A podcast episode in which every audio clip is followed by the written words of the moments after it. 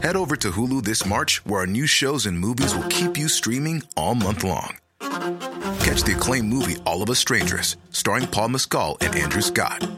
Stream the new Hulu original limited series We Were the Lucky Ones with Joey King and Logan Lerman. And don't forget about Grey's Anatomy. Every Grey's episode ever is now streaming on Hulu. So, what are you waiting for? Go stream something new on Hulu. This episode is brought to you by FX's Welcome to Wrexham. Celebrity owners Rob McElhenney and Ryan Reynolds' small-town Welsh football club is fighting for a chance at promotion. These two Hollywood stars lead a team in the midst of history in the making, while dedicated staff and supporters hold on to a dream of returning the team and this working-class town in Wales to glory. FX's Welcome to Wrexham premieres September 12th on FX. Stream on Hulu.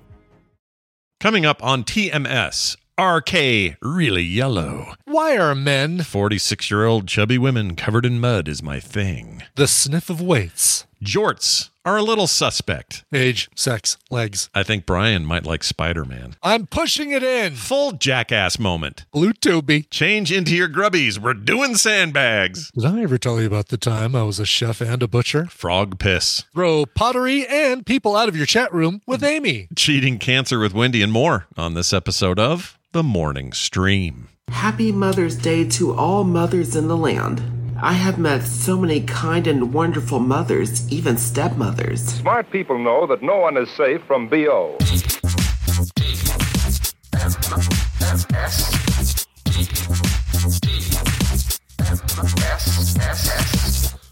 The Morning Stream. This little piggy's going to market.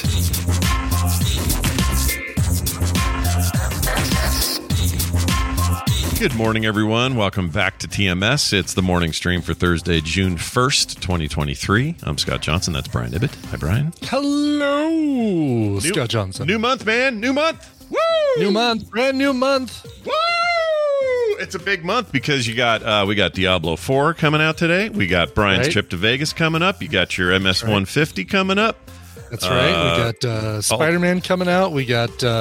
family reunion for me, a trip to we mentioned a trip to Vegas. My God, it is a jam-packed month of stuff. Yeah, we got a brand new Transformers film, which I may be the only one excited about, but I am. Yep, you certainly are on this show. Yeah, I don't know why. I think it's just anything without Michael Bay at the helm I'm excited about. But also, you know what? That's true, because Bumblebee, I did enjoy Bumblebee.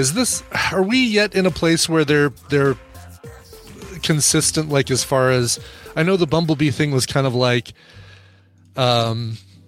new lore, new canon kind of thing. They didn't reboot it. What they did is they went back to the 80s, and so this Bumblebee story happens late 80s or something. This one, I don't actually know the time frame, but in this one, you get the full complement of, Beast. Yeah, you get the Beast from and I loved, look, I will unapologetically tell the world that when Beast Wars was out, I couldn't have been happier. I loved that show. It was so cool. It looks like shit now. Trust me, it's garbage looking 3D stuff. That was at the time. Oh, I'm sure, at the time, it was groundbreaking. Right now, it's just terrible. But I loved those characters. And the Maximals are cool as hell. And even though Pete Davidson's in this, and I have some worries about his character because it's just always a little weird when he's in things. Is Pete Davidson your male Aquafina? Is he basically like the you can't, when Pete Davidson is on screen, you can't. He's always Pete Davidson as opposed to being able to. Kinda, yeah. Like, you know how we talked about yesterday how she'll have a performance where you'll go, oh, that's not the thing that annoys me. She's very good in this. You know what I mean? Right. Yeah. He's like that too. There'll be things I'll see and I'll go, oh man, he's great. He should do more like that. And then he'll turn around and do something that's very sort of whatever his shtick is. And I don't know what this is yet. He plays Mirage. It's a car that can duplicate itself and confuse the cops or whatever. It's set in 1994. So I think this tracks as a actual sequel to the late 80s one. Yeah. So sequel to Bumblebee, prequel to the other one. Correct. Yeah. And I think they're not rewriting everything because everything looks a lot alike. We've got, similar characters and everything. But I just think these directors have better takes than Michael Bay. Michael Bay just threw shit at the wall, Yeah, I feel like it. And They just have to write it so carefully to explain why nobody remembers the previous Transformers when the Michael Bay movies, you know, when you get to the original films that these are prequels of, like, yeah. Oh yeah, there were some ginormous robots that fought on. Yeah, there's a little bit of that going on. Yeah. As far as I'm concerned, you know, if they consider this a reboot, I'm all for it. It's fine. Mm-hmm. But I love me some Transformers, and like I always say, in the right hands, anything works. So let's see how this goes. It's not the same director as Bumblebee, but it's okay. But it's still a different director. New director, yeah. Yeah. Same writer though as Bumblebee, so that's cool. So we'll see. Still, as you are, and as I'm sure most of our audience is, I'm still hopeful for Indiana Jones, even though, you know, initial reviews weren't stellar. You're pulling up Rotten Tomatoes. I'm going to see if it's moved at all, adjusted. Yeah, see if the needle's moved. Let's see if the needle is moved on that movie. I bet it won't, because I mean there haven't been other releases of the film since that pre-release last month. I think you're probably right. That's probably all let's see. It's actually gone down a little. Let's see. It's really the needle did move, but just not the way we'd like. Yeah. Only a couple of new reviews. So put it at 49. It was at 53 last I checked. Okay. So that's pretty low. What was Crystal Skull in that list? Crystal Skull was higher than this at the time. Really? Yeah. Oh, let me pull that up. Let me confirm that. And that's of course with full reviews, so maybe that's what changes. But the Crystal Skull came with that had a 77. What? I know, dude. Yeah, that actually feels like it's been something's effed. Yeah, exactly. Like somebody's playing games the other direction. Yeah, something's effed up there, because that movie really, really sucked. But anyway, listen to this. This review made me sad because I don't think it's just kind of a wrong thing to say. This review, which is negative, says, "This isn't the goodbye which Harrison Ford deserves." We're not saying goodbye to Harrison Ford. We're just saying goodbye to Indiana Jones. Okay? Exactly. Harrison Ford still got some golf course to crash his plane into in the future. It'll all be fine. Plenty of that. Yes, exactly. Anyway, when is that coming out? We got... June 20... Oh, 30th it says... Looks like 30th. Well, okay. Wide release 30th. It might be select earlier, but anyway. The week before that, Wednesday, we get finally the new Marvel TV show, Secret Invasion. Finally, nothing since forever. She-Hulk last fall or summer, whenever that was. Too long they've been working on that. Spider-Man Across the Spider-Verse sitting at 95%. Oh. Cool. All right. Good. You're gonna have a good time tonight, Brian. I am, provided I can stay awake. I had a little bit of the old insomnia last night, Scott. I woke up at 1.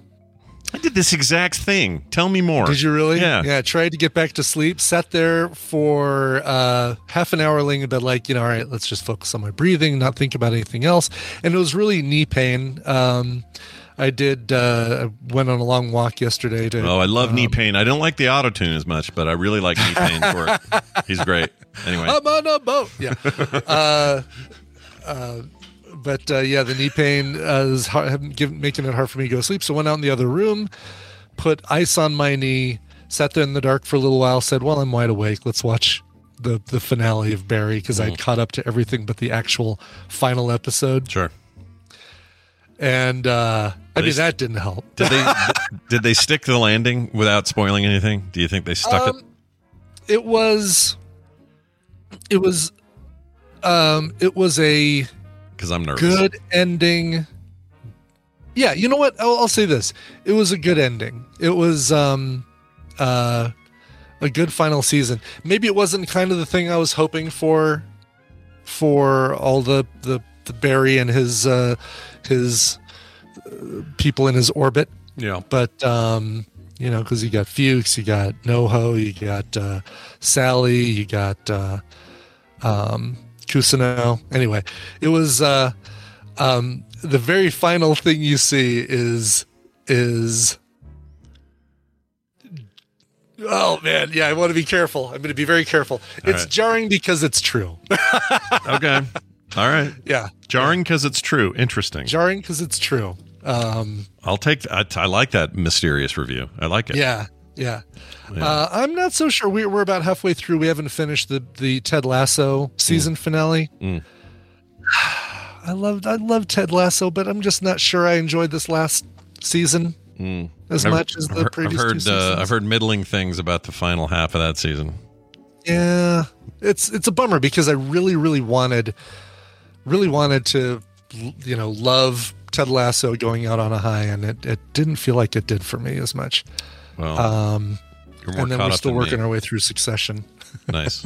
That show's good and addicting, though, isn't it? Succession. Yeah, it is. That final season so far is really good, and it's already going places. Like a thing that I thought wouldn't happen until later in the final season seems to have happened, and it's probably not something that other people were expecting. So it's not a spoiler for me to say that it was.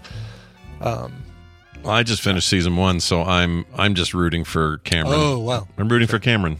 I don't care where things go. Yeah. I don't know what happens. I just want Cameron to win. Sure. Yeah. I love that guy. I just keep waiting for his scene. Kendall's going to keep, he's going to keep calling. He's going to keep calling me. He's going to tell me to come over. I'm not going to do it. I'm not going to do it. Kendall's going to keep calling. I'm not going to do it. And then he does it. And also, Kieran Culkin, I really like your work, but in season one, you did something nasty to a window. And never quite got over that. So Kieran, the writers for that show must love writing for his character. Yeah, I forgot his character's name. Roman. Oh, Roman. That's Roman. It. Yeah, Roman. Yeah. He consistently delivers the best lines of the show, and he delivers them so fantastically. And I know people, I'm always bringing up Fargo whenever I can, but. Fargo season 2, Kieran Culkin's character, which is short-lived. It's not really a spoiler to say that. I guess it kind of is. But it's years ago. It's years ago. 2015 that came out. The greatest year ever of entertainment. But anyway, his role in that was incredible. And I remember at the time thinking, well, let's go with Kieran Culkin. This is a whole new world. Like, he's really good in this. Holy crap, what's next? And I felt like it took a really long time to see what was next. I'm sure he did other stuff, but Succession feels like, when we finally got him again, which I guess was a big gap between those two things. I guess it was only like a year later or 2 years later that Succession started, because we're 4 seasons into that, so something like that. But anyway, there you go. Yeah, there you go. There's Brian's finale reviews. Nice. Still waiting on the finale for Succession, but so far the final season's been great. Do you think is it stupid to wish for a NoHo Hank spinoff? Is that a bad idea? No, I don't think it's stupid at all. He's such a fantastic character that I want that. He feels like he's got. I mean, Fuchs is great, Cousineau is great, Sally is great. But out of all of those, again, that group that's closest to Barry, he does feel like the character that I would love to know more about. Yeah, let's get a Better Call Saul spinoff going of NoHo Hank. I would love that. I'd be super into it. Yep.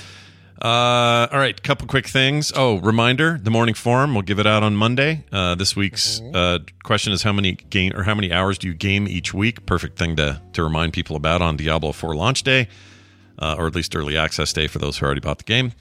Go to frogpants.com/themorningforum and fill it out. Your answers don't matter as much as you making sure you enter, because then you get a Frog Pants fun pack in the mail. All right, you get a prize if you are chosen from that list. But it's also fun to look at that data. So get in there, check it out, frogpants.com/themorningforum. I got a quick question about a thing that happened. Before we get off the Morning Forum, where do you, because you'll, next time we talk about it, you'll have seen the data, and you haven't looked at the data on I haven't yet. What people's gaming things, gaming hour habits are. Where do you think people are going to land, our audience? There's a 9, I think, what did I say, 10 or more was the final one? Yeah. I think a lot of that. I think so too. I predict more than 50% in the 10 hours or more per week. Yeah, there's been some thought in my head. I didn't give it enough granularity, and I should have said, 80 to 100 hours or something. Right. Yeah. Yes. Oh my God. Yeah. There's going to be people in there. I know there are some dedicated WoW raiders in our group that. Yeah. They have to give the time, and for some Diablo folks, that's going to change overnight today. Oh God, yeah, their number. So right. So anyway, get in there. Cool. I want to send you guys some free stuff. RK. So I said RK. I meant okay. RK. I don't know. I said RK. Yeah. What does RK stand for? Really yellow. I don't know. Here's the deal. I'm in a store parking lot. Do you have Smiths where you are? The Smiths? No, but I've heard of them. I've seen them. I've been to them. Okay. During my travels across this great land. That's right. There's one in Vegas we went to. That was pretty fun. That was the one where I went and saw the worst bathroom ever. It was in Vegas, and that guy went, God damn it! That was that guy. Okay. But anyway, we're in the store parking lot of a local Smiths, and locals will know what I'm talking about. They're very nice, you know, regular chain owned by, I think Kroger owns them now, so they're kind of expanding and all that. Anyway, I'm in the parking lot. You know, I've had a few experiences in parking lots that don't make any sense to me. Yes, I got a new one. I'm putting the cart back because I am a good citizen. Oh yeah. I don't just leave shit or push it and let it go. Right? Whatever it takes. Yeah, you take the cart back, even if it's in another aisle, whatever. You do the right thing. Right. There are two things you do. You pick up poo when your dog drops it on the walk. Yes. And you put the cart back in the grocery store parking lot. Those are the two things you do as a bare minimum baseline default. Okay? Because we live in a society here. So I'm doing that. I'm putting the cart back. And good. I'm going to push it into place. Just kidding. I'm pushing it in, and I'm trying to make it. You know, I'm doing trying to make it so the thing's compressed and not sticking out in the road because they hadn't cleaned. Sure. They hadn't come and cleared it in a while. So I was doing that and I was working it, and this guy walks by, and he's wearing jorts. Okay, and this may not have any. Already, I'm cringing. Okay, it may have no bearing on what happened. I don't know. Like the jorts are just what he was wearing. So I don't want to make that seem like a big deal, but, you know, jorts are a little suspect. I don't always like them. For some reason, John Jagger has me wearing jorts in the wrestling thing, the Frogman's wrestling thing. Is he really? Yeah, and he's kept them because he just thinks it's funny, but I never wear jorts, ever. I need to go and watch those. I feel horrible that I haven't watched any of those. Oh, you should. You and I have been kicking ass in that thing. Have we really? Okay, great. Hell yeah. I'm glad to hear it. Big time TMS stuff going on. The big upsets have been like... what was it? Right now, my character's being accused of colluding with the enemy or something. Oh, so there's even... It's not just the wrestling part. There's all the stuff that goes around the wrestling. All like of it. All the stories. And You're going to regret the day you... That sort of thing. Oh, yeah. And John's commentary, it puts all that into perspective while we're watching the matches. And it's like... The game also has this weird thing where actual WWE people will show up and interfere as if it was part of the deal. So you might be it's Brian, I forget your nickname, but you'll be fighting Randy the Butcher Jordan, that's what he's called, and he's dressed like a butcher when he's in the ring. When he's out of the ring, he's dressed like a chef. So it's like this, you know, it's a whole thing. But anyway, you guys are in there wrestling and fighting, and all of a sudden John Cena or somebody will show up on the outside of the ring just staring at you. And then he'll get in and fight and join the fray, and then kind of cause the thing to go a certain way or whatever. And then everyone's like, "Oh, that's hilarious! Why is John Cena getting involved?" And John has done this. John Jagger has done this in a way that it all makes sense, and there's a whole story with everything. So it's pretty great. I think it feels like it should be Chris Jericho, but that's fine. That's fine. Sometimes it's I forgot his name. I think it might be just current roster wrestlers, and I'm not. Yeah. So, and John Cena's on the cover of that game, so I think that's the only reason he's even in it, because I don't think he's wrestling now anymore. I don't think. I think he shows up once in a while to be like, he's too busy with all that Peacemaker stuff. Yeah, he's a busy boy. He's got work to do. Yeah. Anyway, so we're in the parking lot there. Yes, sorry. Yes. No, it's all good. And as I'm pushing these in, shoving it into the place, guy walks by in jorts and goes, "Squandered opportunity." And then keeps walking. Oh, no. Not another one of these, what did he mean? So I turn around, and he said squandered opportunity. It wasn't like I misheard, you know. It's not like frog piss or cheese bucket or something like that. Gas or... none of that. No fart gas, no explosive tip. It was exactly squandered opportunity. Could it be, Scott, though, the Raylan Givens thing, you mishear one person, it's probably on them. You go through your whole life mishearing a dozen people, maybe it's you. Okay, so this is a fair point, and I thought about this, and I do have this thing. Yeah. I should probably take in an ADHD proper test, because I do have this thing where people will say things, and it's not that I don't hear, Kim will say something. It's not that I don't hear her say it. My hearing is fine. It's that my translation of what she said gets funky. She'll say something like, "Do you feed the dogs?" Yeah. And I'll say, "Fairy hogs." Like, to me in my head, I hear it the way I kind of want to hear it. It's weird. Or it's more that you'll, I'll take the dogs out or something like that, right? Like it's you're hearing her say, "Feed the dogs," and your brain's saying, dogs. Yeah. Take the dogs for a walk. Yeah. Okay, I'll take the dogs for a walk. Yeah, I'll take the dogs for a walk. She's like, "That's not what I asked." Like, it's that kind of thing. And I think that I think that may be a play here. I'm totally willing to admit that. I can't say that I don't see it here every once in a while. Oh, of course. Of course. I do it on shows. I have, it's a shock it doesn't happen even more. So I looked at him and I said, "Excuse me." Or I said, "Excuse me?" More of a question. Yeah. And he just shook his head and kept walking. Shook his head and kept walking. Oh, really? Like, not even like, worth I'm the not time for me to explain it. Not going to tell him what squandered opportunity means. So now I don't know. I got another mystery. Squandered opportunity. So what do you think that is? I got a cart. Let's reassemble the aspects. I got a cart. What are you wearing? What was I wearing? Sounds like my obscene phone call script. But I was wearing that shirt. I say it just like that, by the way, when I call somebody. What are you wearing? I was wearing a short sleeve shirt with it was a button down though. It's what I had on the show yesterday. I can't remember how it looked. Oh, it was like a gray. Yeah, but it had a little bit of plaid, or not plaid, but like a pattern. But yeah, striped. Okay. And I was wearing regular shorts. I only remember this because I had to look at I was looking at your Core Daily and like your.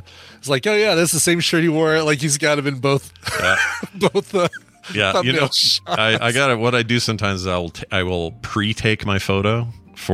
I heard you have one of you eating an apple. I did that today. Too. Yeah, and the funny thing is, I sometimes do it the day before and then realize, oh shit, I'm wearing the same shirt in this shot. So it's stupid. Nobody's paying attention to that. No, I don't think anyone noticed. He just paid attention to it. Yeah, it's all good. So anyway, okay. I'm just so what else? Button-up shirt, right. Plaid shirt kind of thing. Cargo shorts and a pair of Reebok running shoes. Okay. Oh, and a hat. I had one of these on. I had one of my only hats that fit me in the world, Under Armour hats. Your Under Armour hats. Yeah. All right. So what opportunities were available to you? Did I squander? That you squandered. Like, does he think you should have, like, taken that cart and zing, send it down the aisle, down the parking lot aisle at high speed. Do like a full Jackass intro moment, where something like that. Yeah. Squandered opportunity. That's actually not bad. I don't mind that theory. That's pretty good. I don't think so. I don't think that's something that somebody assumes somebody else is going to do. Like, I can't believe you didn't just take that shopping cart and fire it down the parking lot at high speed. So this guy was probably mid 40s, if that has any impact as far as like what generational impact any of this has. What else is he wearing? So jorts. What's going on up top? Up top we got a salmon colored what do you call it? A polo shirt, like a polo. Okay, all right. I don't know if it had the logo or not, but it was like short sleeve collar, salmon looking shirt. Cowboy jorts. Hat? No cowboy hat. Okay, I don't know why I was visualizing this guy with a cowboy hat and jorts. Sandals. Sandals looked like, no socks in the sandals, but it looked like my Keens, a little bit like those open toe Keen type sandals. Yep. And he was walking. Well, I didn't follow him all the way, so I'm not sure which car I turned at, but it looked like it was this new, the new Bronco, the orange Bronco. Oh yeah. It looked like he was pulling. Futuristic looking thing. Yeah. Yeah. Mm-hmm. Underpowered, apparently, by all accounts. Squandered opportunity. Dang it. See, right? I don't know. Yeah. So once again, we open it to the audience. No one in the chat has a good idea. All right. I have a theory. Okay, go. Oh, let's do it. All right. He had headphones on, and he was on a call with somebody, and he was replying to them. And when you said, "Excuse me," he didn't want to take the time to explain, "I'm on a call." He just said. Just shook his head and kept walking like, nope, not talking to you. This isn't bad. This is actually pretty good because I don't recall seeing the earbuds, but they could have been there. Or it could have been just a one-off Bluetooth-y. Mm-hmm. Bluetooth-y, yes. Sure. A Bluetooth-y in his one ear or something.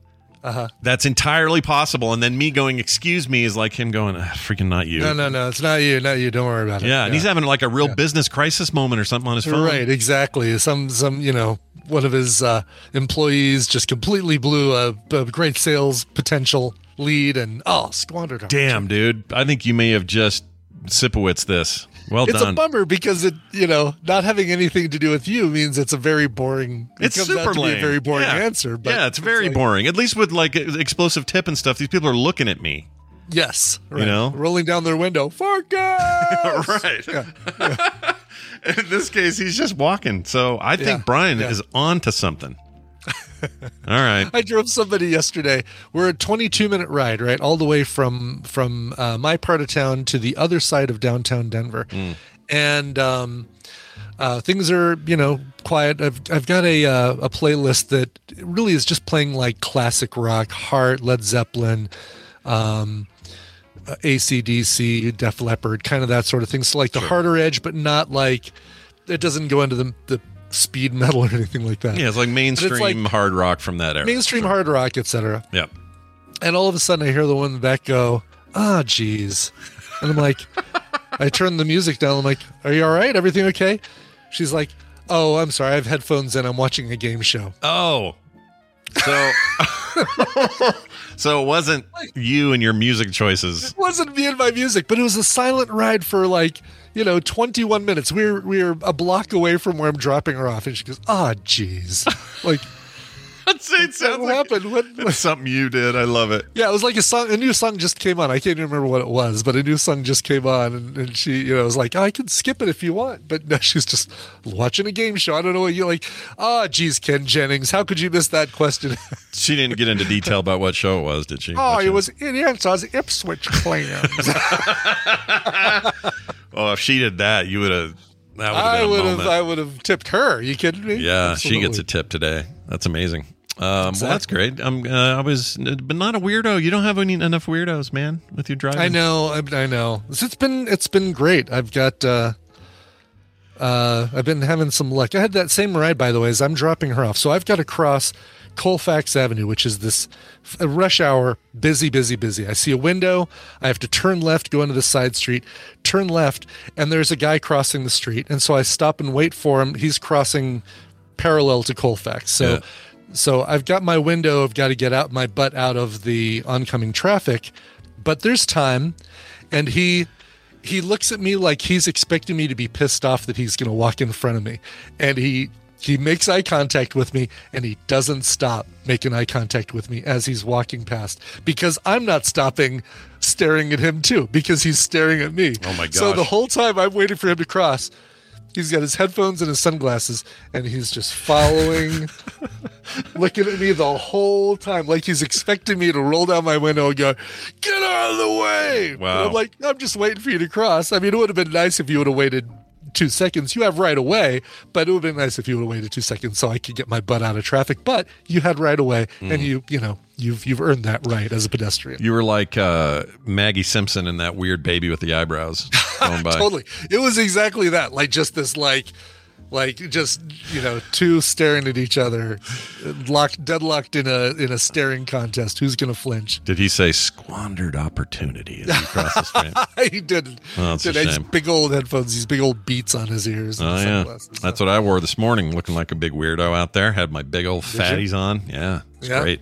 I like a little noise isolation when I can take the dog around the park. Oh, for sure. That's what I love about the new AirPods Pro. Yeah, is the sound isolation is boss. And then if I'm around other people or if I know the path is busy, there could be bikes, I turn it on to transparency and it works great too. Yeah, that's the way to do it. I have a pair of earbuds that do that from Raycon, and then I have the brand of the big fatties I got are the Anchor Sound Cores. Oh, sure, yeah. Which were so much cheaper than any other version of these. Yeah. I hear great things about those. Yeah, they're great. So much cheaper, great sound. I love them. They're great. Highly recommend them. Okay, quick text before we move on to today's Read This with Amy.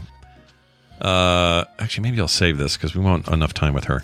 You know what? Sure. I'm going to do that. I'm going to save this text for the end of the show. All right. Sounds good. Instead, we're going to call Amy right now and get this going. Start creating my post on quicktms.li for Read This for June 1st. Yeah. You guys, we do that every day, so you have this little extra bonus thing, Exactly. So don't miss out. Don't skip out. Don't. Yeah, don't walk past this staring at it uncomfortably. Don't miss this opportunity. One of the things that I enjoy also is reading. Well, look what we got here. It's our favorite reading buddy, Amy Robinson, also known as Red Fraggle 3, wherever she goes on the internet. Amy, welcome back to the show. Well, hello. Hi. Thank you so much. How are you? And it's good to have you back. Yeah, how was graduation? How'd that go? You know what? It went really great. I was like, after talking with you guys, I was like, man, have I made a mistake by forcing my kid to go to this? Am I making myself miserable? Yeah. No, they had it was actually a pretty small graduating class because the school is a relatively new school. It's a STEM school. So they only had about 250 kids graduating.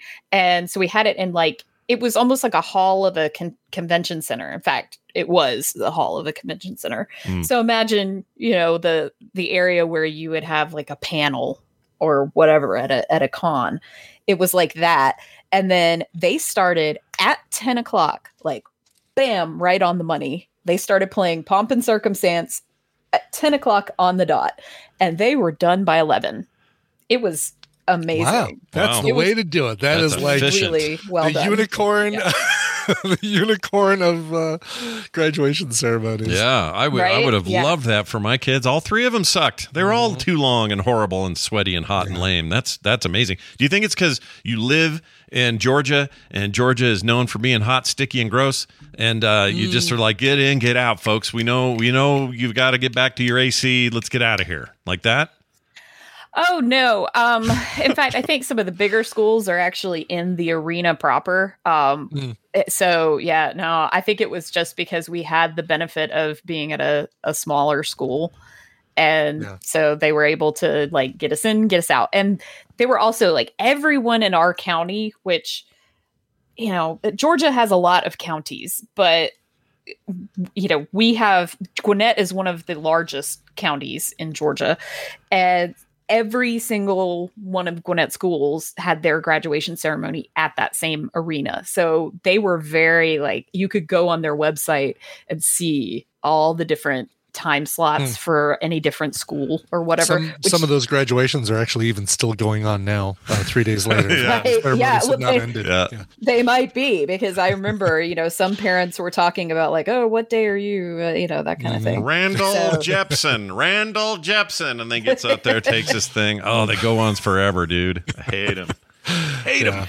Anyway, I'm glad you're back and that you survived. They were really snappy, and the kids got to do the cute thing where they threw their hats and everything. And yeah, it was great. It was good stuff, and we all got to take pictures with my goofy kid, and and then he probably went off to several graduation parties and whatnot. You should post these pictures so I can see what you're. I've never seen this kid. I want to see what he looks like. You should post it somewhere. I want to see. Yeah. I posted a bunch of them to Instagram, but yeah, I'll send you the link to him, because he's very tall. He's not tall by your standards, but to me, he's tall. He's as tall as Chuck. I have very high standards for height. So yes, very vertically high standards. Right. Awesome. I would like to lodge a complaint. Oh my gosh, I used to have music for that. Right. Let me see what if I can find it. What did I do this time? No. Neither one of you guys. That's the complaint. Really, there we go. Would have been funny if you would have played that over her complaint. Yeah, I know, right? Over her complaint. Then she'd have two complaints, Brian. Two. Right, exactly. Yeah. Anyway, so I would like to complain on behalf of y'all's gender. Oh, all right. But this is one of those I'm talking to two guys who I know would never do this, but. Yeah. So as I know Scott has seen, we got our pottery wheel and it's all installed down there and everything. And I'm like, oh, this will be fun. I'll just open up a stream and then people can come and hang out with me and watch me throw pottery. And I haven't quite figured out a regular time to do this or whatever, but it seems like there's a smattering of interest. So I figured, sure, whatever.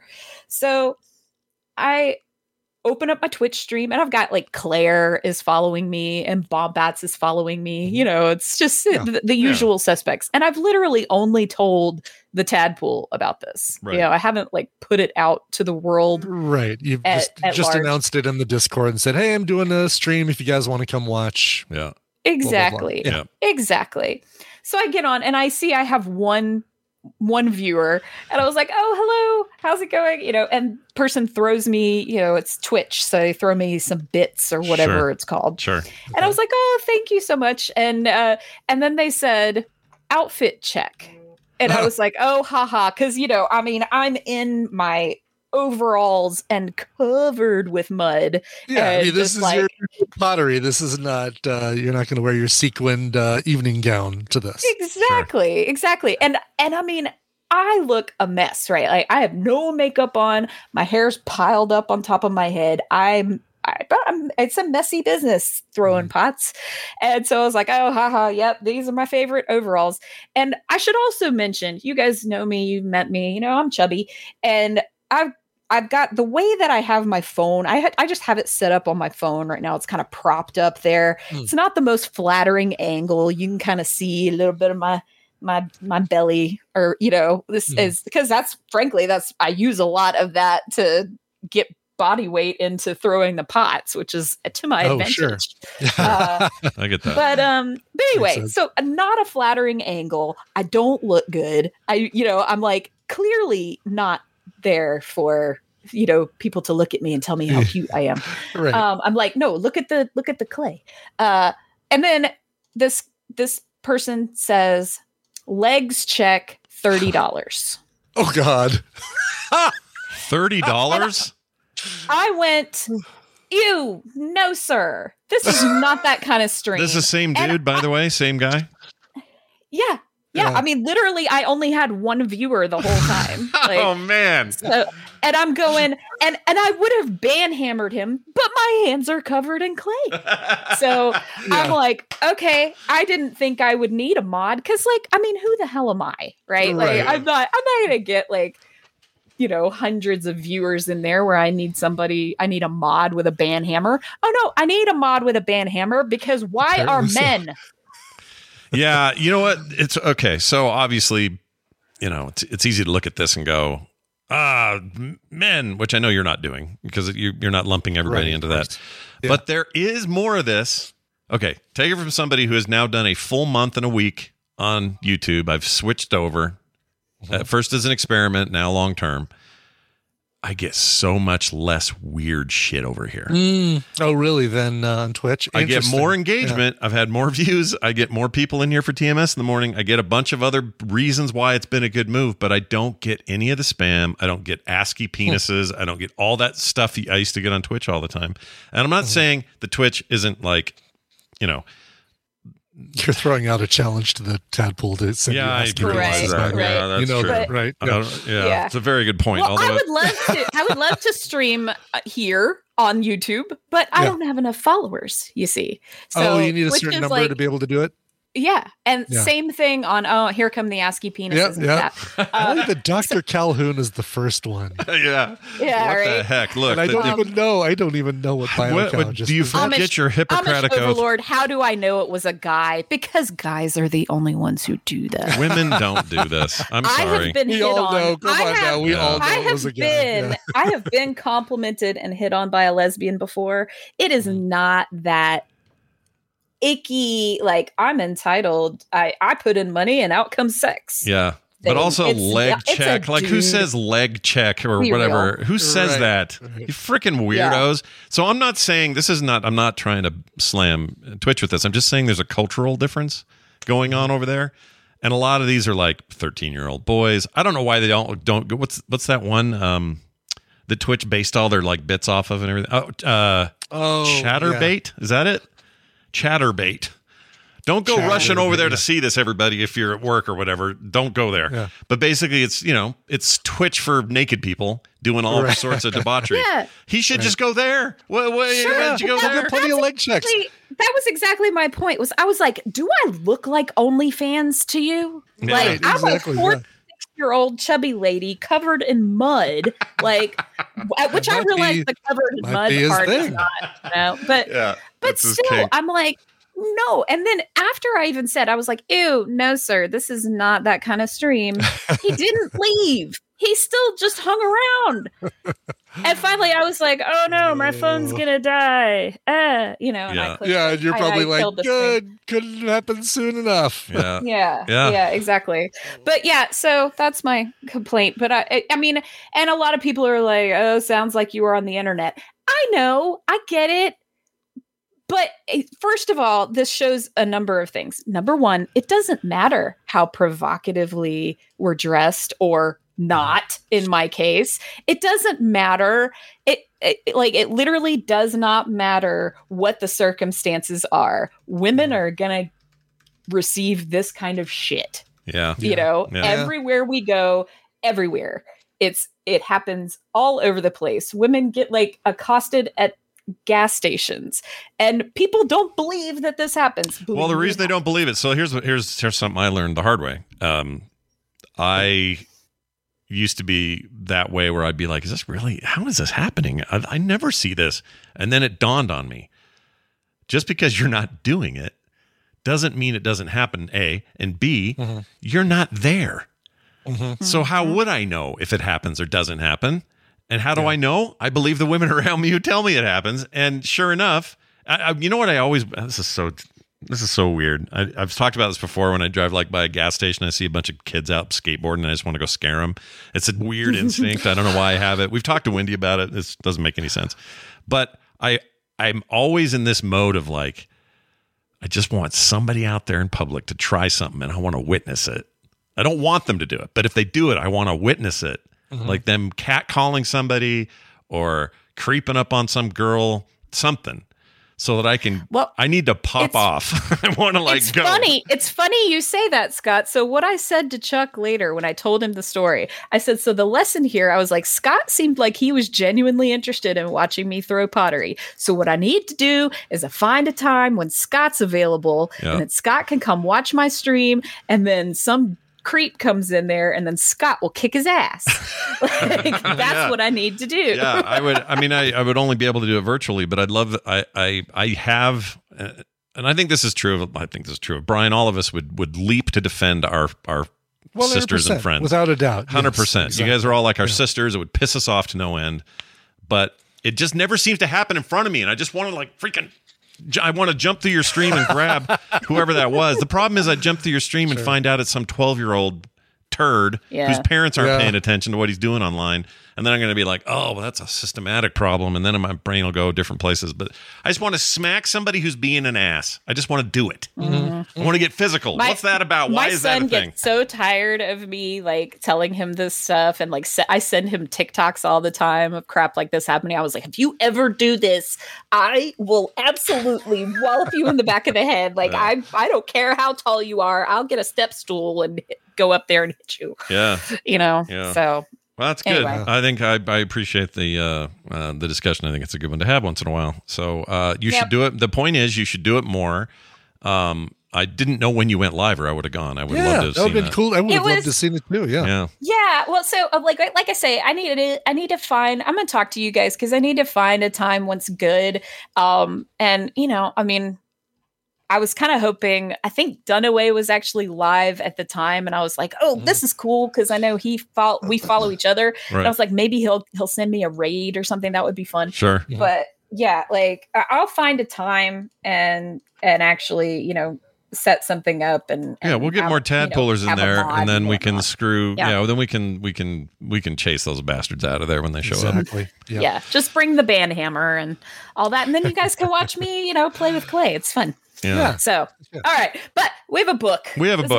Oh man, we got to get to this book. Let's do it.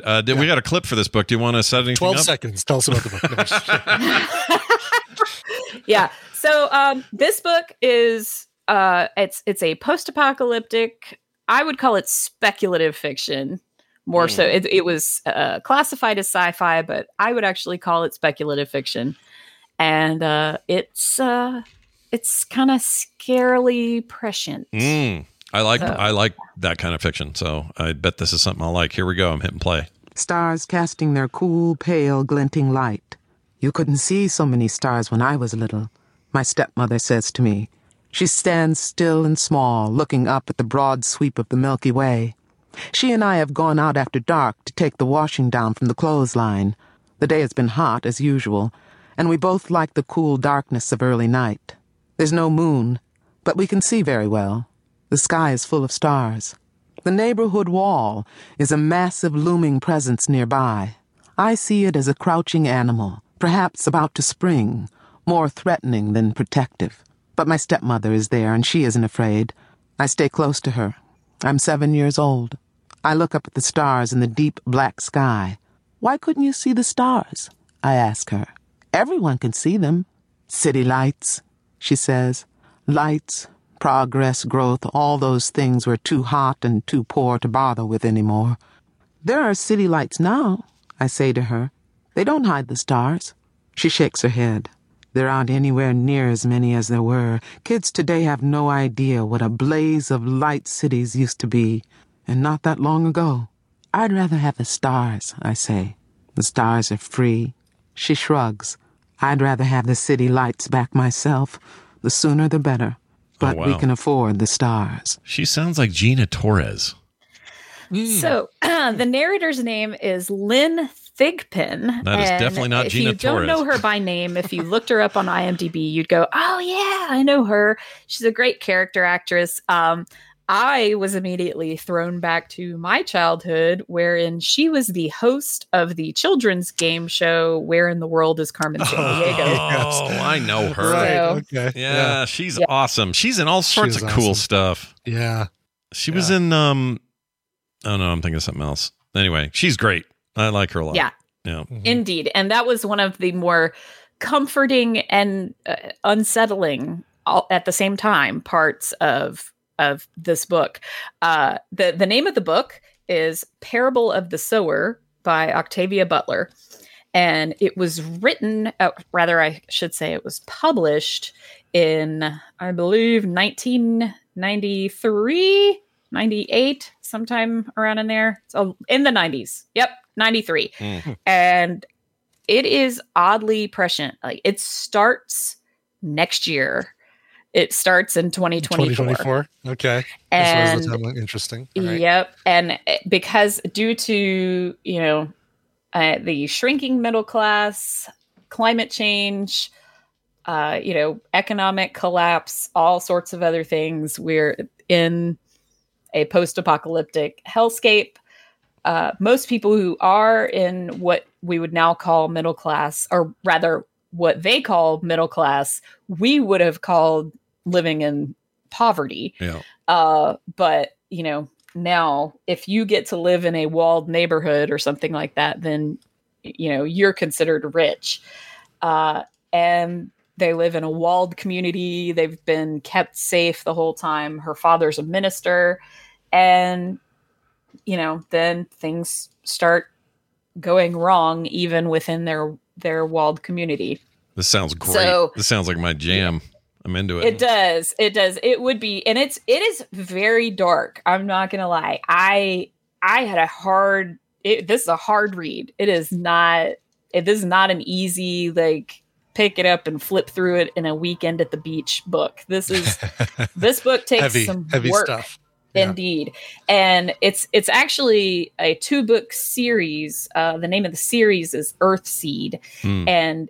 And this is what's really super creepy. In the sequel, which is called Parable of the Talents, there is a presidential candidate who runs on the slogan, Make America Great Again. Oh, lovely. What year was that? What year was it published? Was it a long time ago? 1998, I think. Oh, geez. I mean, technically, who Reagan ran on a similar slogan or something. So it's possible it's like a thing of that, because common. Yeah, Trump didn't make that up, I don't think, but he sure made it. If whatever it is now, it's really quite frightening. Like, he's a religious zealot, and they just plunge us even further into a dystopian nightmare. And Yeah, it's oddly and frighteningly prescient. There's also there's an interesting piece in there where her character has what she calls hyper empathy, and so she literally feels other people's pain, and frankly, she can feel their pleasure as well. Yeah, and so there are some horrifying things to go along with that, because it's very difficult to defend yourself when you're going to feel whatever you're going to inflict on somebody else, right? So it claims the Amazon listing for this says that it is young adult fiction zone. What do you think like cutoff age should be for a book like this? That's what they're saying. They're saying teen young fiction, 10 to 12 grade. But I don't know. Yeah. I mean, like I wouldn't have a problem with my teenager reading this. So probably any like high school age. Okay. I think they would be fine, but I certainly wouldn't give it to younger kids than that. Right. Because there's some graphic, horrific stuff in here. I mean, it's an apocalypse. It's what you're supposed to do in an apocalypse. Yeah. Right. No, nobody ever had an apocalypse where everybody was all soft and white gloves, you know? Right. It's rough business. Right. Yeah. It's called an apocalypse for a reason. That's right. Mm-hmm. Yeah. Yeah. So it does, it, like I say, it's a little hard. It does drag along a little bit at times. There are some conversations. The main character is the narrator. So it's told in the first person, and it sort of reads like her diary. And there are times when she's having conversations with other characters, and she's developed this entire other philosophy, religion, whatever you want to call it. And there are points in the book where she's having a conversation with another character strictly to kind of hit you over the head with her philosophy. Yeah. It's not, but there's enough of a compelling story. Or anything. Yeah. I mean, it was to me, but that's because I have trauma around that, around books that hit you over the head with philosophy. Oh, man. Sure. I noticed she's written a bunch of Star Trek novels. That's cool. I didn't know that. Yeah. She became a very prolific sci-fi writer. So yeah, but we didn't really have, back in the 90s, we didn't have anything we called speculative fiction, but I would definitely put this under that category, because it's, I mean, there's some science in there, because she explains the aspect of hyper empathy in a scientific way, and she's, aspiring to get human beings up to the stars, that kind of thing. Sure. Like, oh, we've screwed this planet, let's go to another one, that kind of thing. So there's a sci-fi element to it, but I would definitely much more call it speculative fiction, because it's like near future apocalypse stuff. Cool. She wrote Child of Venus. Someone else recommended Child of Venus to me. I'm going to have to dig deeper into her work, because this sounds all like my jam. I like all this stuff you've said. And the darker the better with my apocalypse, so let's do it. Fantastic. Go check this out. Available where all books and audiobooks are available. And she'll, at the end of that read, 8-hour read or whatever, she'll tell you where Carmen San Diego is in the world. Right? Yeah. Finally, that question will finally be answered. You'll finally find out. Amy, it's always good talking to you. I hope you have a fantastic week, and throw more pottery and more people out of your chat room who suck. Right? Yeah, for real. Well, I want to mention real quick before you kick me off, we have a couple more spots for the Tadpole Southeast meetup. So get on in there. Look at if the last time you looked at the sign up, it looked like it was full. We have changed venues slightly, so we have a couple more slots. So come on and join us. Nice. Yeah, that new venue looks amazing, with the air hockey table, pool table, sit down video game thing. Like, this is going to be a blast. Awesome. Yeah, we're going to have a good time. It's going to be fun. And as Brian just alluded to, we have Brian and his lovely wife Tina coming. That's right. Yes. So so come and join us. Have fun. tinyurl.com/setadpool. Nice. I'm jealous. I'm going to be in Moab, being all hot and sweaty, and you guys are going to be playing video games in a cool venue. We're going to be in Asheville, being all hot and sweaty. Yeah, I guess you'll be hot and sweaty either way. We're all going to be hot and sweaty. Maybe a little sweatier where you are, I guess. But anyway, it sounds like a blast. Go check that out. That's on our Discord. If you're not part of it already, frogpants.com/Discord. Amy, have a great week. We'll see you next time. Bye-bye. Bye. Bye. All right, we're going to take a break. We're running a little late, so we're going to get right to it. Wendy will be here after this, and we'll kick into this week's email, which is going to be fantastic. So stick around for that. But Brian, first, you got to play a little music. I can't just make this thing happen without it. No, you can't.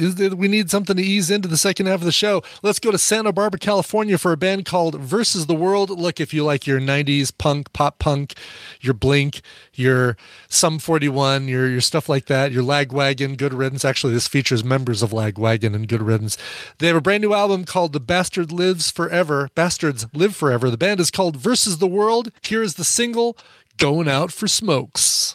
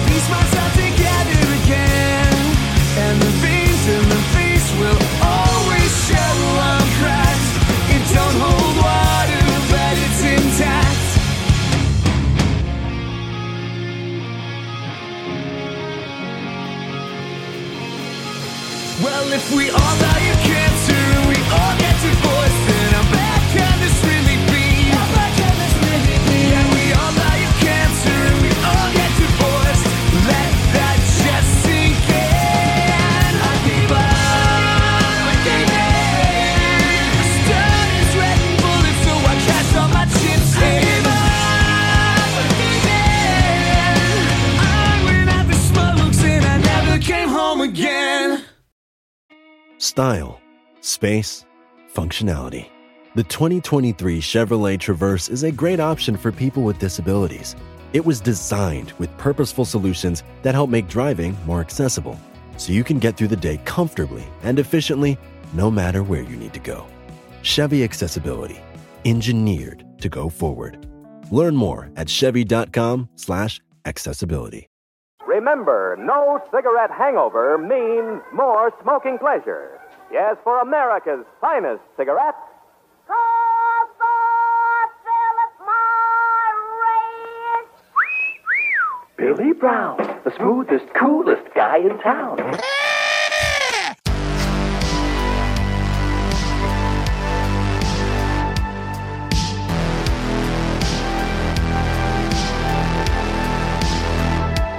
All right, we've returned. Who the heck was that?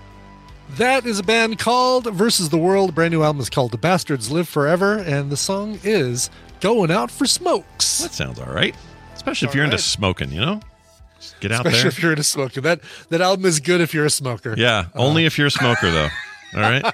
If you don't smoke, forget it. No, forget it, because that song will make you start, and once you start, you can't stop. Wendy. I mean, random. Not a chance. Hey, look who it is. My sister, Wendy. She's here. Hey. Hi, Wendy. What are you doing? Hi. How's life? Good. Life's good. It is good. Two things happened this week. They were a bit of a miracle. Wendy's technical hang-ups were abound. All right, let me tell you what happened. First of all, she kept trying to send me a picture of her son who looked like Bjorn Borg, and it never happened. It just wouldn't work for some reason. We just couldn't get it to work. And then it worked. So not only did that work, that was great. And then this week's email, which we were sure we had seen, went completely missing, somehow found it again. So everything's coming up, Wendy. You know? Yeah, I'm not losing it is what I take from this. Yeah, you should. Of course, also a professional therapist helps people all the time with their problems and comes on Thursdays and helps you with yours. And sometimes ours. Depends, you know? Mm-hmm. Often. As it should be. As it should be. So this thing that you sent me is a beast of a story. It's about 5 minutes, 41 seconds long. But worth reading. Now I'm not reading it. I'm having a robot named Sam read it from 11labs.io. We're using an AI today to read this. It'll sound just like an audiobook to people at home. So just be warned, it isn't me or Brian reading this. Wendy, do you want to say anything about it before I start it or just go? Oh, it'll explain itself. All right. It goes places, everybody. Enjoy this. Dear Wendy, I've been waiting to write in until I was sure I knew enough about the situation. My wife and I have 4 couple friends that have known each other for over 20 years. We're the new couple. The other couples have known each other longer than that. We've raised our kids together, attended the same church together, and have faced our toughest times together. We are 3 a.m. friends. Until COVID, the men used to meet every other week at a sports bar and grill to hang out, but to mostly check in with each other. We are great friends who actually share our problems, emotions, and solutions. On May 10th, 2021, one of the wives was diagnosed with stage 4 colon cancer that had spread to her liver at the age of 49. Get your colonoscopies, people. 2 days later, we all brought various flavors of ice cream, shared hugs, and then were told no more crying. 6 days later, they met with the oncologist to discuss plans. 3 days later, they flew to Dallas to watch a Texas Rangers game that they already had planned. They had a great time, took lots of pictures, and began purposely living life. It was a very hard 2 years, but in April, she passed away at home, surrounded by her family, including 4 grandchildren, the youngest of which was born in December. That was a Friday. The following Monday, he wanted to meet with his guys at our usual spot. After talking sports briefly and after some tears, he invited us to join him in Dallas for a couple of games. Wednesday of the same week, we had a celebration of life party for her. My wife put together a great slideshow that played on repeat during the party. There must have been 100 people there. We all spent most of the time telling stories about her that we remembered from the pictures.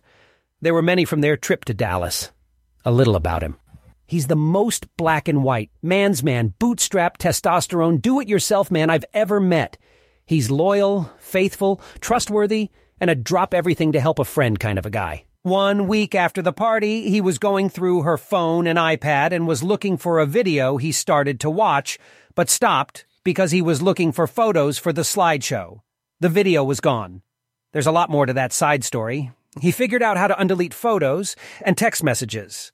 There were 2 threads in particular that he wanted to read. The first was with a contact simply named Joy. The other was with her friend since 6th grade. He read through both and found that she'd been communicating with Joy for some time. It was obvious it was a relationship. It was confirmed on her iPad by several explicit photos shared of each other. She had been cheating on him. The text thread with her friend detailed the relationship like 2 giggly middle school girls. The friend was encouraging of the relationship. He figured out that the other guy was her ex-boyfriend from high school. He immediately boxed up everything that was hers. He then drove himself to a therapist and asked if anyone had time to see him. I never thought he would be a therapy person. He told me he knew he could handle her being gone, but he'd lost her twice now and didn't know what to do. He met with all of us and we were naturally shocked. My wife, who suffers from depression and deep empathy, was inconsolable. We've been married 26 years and I've never seen her that upset. All of us felt betrayed. A few weeks later, and he's been actively working on his double loss. He asked the wives if she had told them anything, any clue that might explain why. They shared that after the diagnosis, she had told them he was difficult to be around because when she would say anything about after she's gone, and so on, he would get angry and accuse her of giving up. She would just shut down and drop it. And that's not like her, so he was feeling like he drove her to the other guy. This last weekend, our men's trip to Dallas came to fruition. We were assuming he would cancel, but he didn't. He's loyal that way. The first day was filled with long overdue laughter, baseball, and sudden tears as he would remember their trip in 2021. Day two came and we continued our fun until lunch. That's when he shared the final bomb. It had been nagging him for weeks that he might have driven her away. So, the day before we got on the plane, he figured out how to find all of her Facebook posts going back to May 10th, 2021. It started with the diagnosis post, the ice cream post, the appointment with the doctor, and the trip to Dallas. The diagnosis post contained a hashtag. It was in reference to one of her text messages to her friend. It was a shout-out to the other guy. Day one, she reached out to him. The text messages lined up with the dates. Also, every single post that contained a picture of my friend and her had that hashtag. It was meant to signify that she was with her husband, but she was thinking of the other guy. He then searched for that hashtag on her page, and it went back to 2008 when she joined. He spent the rest of the day erasing her. During the second game, he was recreating the trip with her, with us. Every picture he took of her, he took with us instead. He has a sleeve tattoo devoted to family. He wants to cover up her section with a black rose. He told me today that the off-again, on-again relationship has been going on for 30 years. They'd been married 32. She would have left him long ago, but he's such a great provider. He's second-guessing every day with her now. My questions are, can erasing her be good? Can you erase someone? Is it healthy? He's continuing therapy weekly, but we have more influence on him than a therapist might. How do we respond? What can we expect next in the grief cycle? He's nothing but anger and pain now. There's so much more to this story. I swear there's more every day. Sorry, it's so long. Even if you don't read this on the show, thanks for letting me get this out. Friend of double loss. All right, Sam got a little excited there at the end. It was the most frantic reading of yeah, a little much there, robot. But anyway, wow, but it brought you right in. That is a hell of a thing. That was just no kidding, jeez, crazy to me. Yeah. So, where do you start? What do you want to do? This is maybe psychologically interesting that I couldn't find it, and then just like really hoped it was fake. And it was a dream. You know what I mean? Like, right. I am sure this guy has wished that many, many times. Like, what kind of nightmare you can't seem to wake up from. Yeah. All right. Well, let's start. I'm going to, you know, how sometimes I like to ask you guys questions first. I want to ask both of you, because I have a skewed sense of what people do, because I hear everything that I would love to know what normal people hear. And so I'm just wondering, is this a familiar story to you at all? Or some version of this? Like, familiar? Yeah. Yeah, meaning like you know an actual person having gone through something like it. Not really. I don't think I do either. Can't think of it. Yeah, I mean, I've known a couple people who've been unfaithful to their significant others, and but in all those cases that came out, and they were able to have closure on it, whether it was good closure or bad closure. What sucks in this situation is finding out after the fact you've got no way to get any further closure on it. Right. You know, you can't talk to her about it and say, you know, why are you doing this to me for so long? And, my God, that is rough business. That's really rough. Like the only thing I can compare it to, I don't remember their names, Wendy, but remember Mom and Dad were in a big giant study group, they called it. Yeah. But really it was like, just like, they all would go hang out and boating together. Yeah. They go Lake Powell. Like cousins they'd spend time at Lake Powell or whatever. And all these couples, and they were all very close.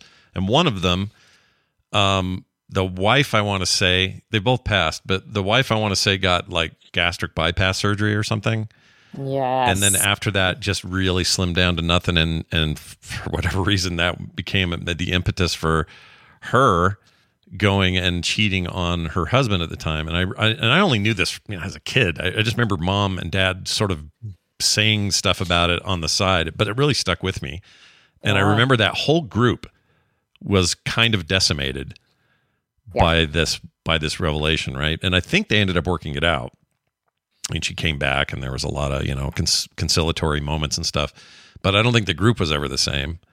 But my memory is, as far as like anybody, I don't know anyone right now in this situation. I'm sure I do, and I just don't know it, but I don't know anyone overtly at the moment.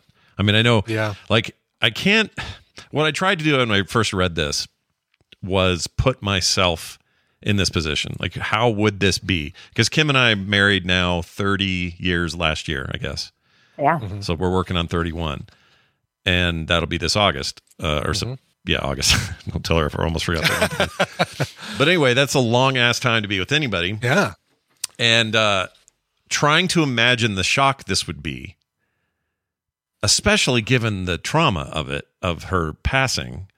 Right. Which just adds like this whole other layer. Oh my gosh, I can't even imagine. Yeah, and knowing this. That, you know, for 30 of the 32 years that they were married, she was doing this. Yeah, it would just be, what would you even do? It's like, I don't know how that person, like in a weird, and part of me is like, man, he went straight to therapy. That seems really smart. Almost like an emergency ER therapy visit. Yeah, who do you got? Yeah. I need it this minute. Yeah exactly. which I think probably is...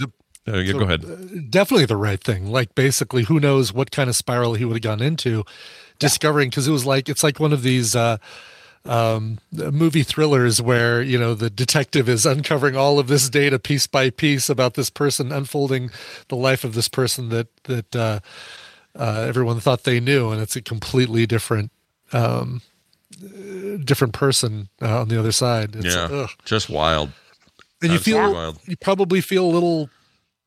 not skeevy, but a little like, oh, should I be looking at her text? Should I be looking at her Facebook post? But I think in a case like this, once you get the initial thing, it's like, all right, well, I've gone this far. Let's see how deep the rabbit hole goes. I'm not sure my loyalty means that much anymore. No, exactly. Exactly. Yeah. It's okay. I just wanted to check, because I swear to you, within the week of this email, good friend of mine said, hey, any advice? My brother's wife of 30 years, he just found out was cheating. I'm like, what? Was I dreaming this? Like, I still feel like I'm not. And so that's like a real person in my life. And then, you know, clients are real people too, but you know, I've known of many things. And so I sometimes think my brain's skewed, and I'm pretty sure 99% of everyone's doing something secretly that they really shouldn't. And some of that is, we've talked about Jungian psychology before a little bit, and kind of the shadow idea, right? That you are hiding something, and often it's unconscious, or can be. Sometimes there's obviously very conscious things you're hiding. And so I do think that's probably not untrue for all of us, to have some things we just are not fully forthright about, or are even available to us psychologically in any kind of healthy way. So fair enough. But however, I'm reading this email just thinking, oh, there's so much grief here. There's so much need to process, and time. Layers of grief, right? Like layers. Because it's like they said, he didn't lose her once; he lost her twice, basically. Yeah. And then everything, and then he lost the life he thought he knew. It's like taking the whatever pill, and you're in the Matrix, and you are like left to figure this out, how to actually operate in a very new reality. You're just like me. You never remember which pill is the one that I know. I never do. It does, like people. One? Blue pill's the good one. Yeah, blue pill takes you out of the Matrix. So wait, blue pill makes you be just a person, and you forgot about the Matrix, right? Is that the deal? No, I thought blue pill. The blue person is a smoople. No, I thought the blue pill is the one you want to take. The red pill keeps you. Oh no, it is the other way around, isn't it? Red pill takes you out of the Matrix. You find out. You see how deep the rabbit hole goes, basically. Gotcha. Or it puts you in the Matrix so that you fully understand the Matrix if you take the red pill. Right. Okay. Right. Yeah. Right. See, and also, let's just point out a classic age-related thing here, which is, you know, this couple, if they've been married 30 years, they are old enough to not have had technology. And then suddenly everything they've done since has been recorded. Right. Right.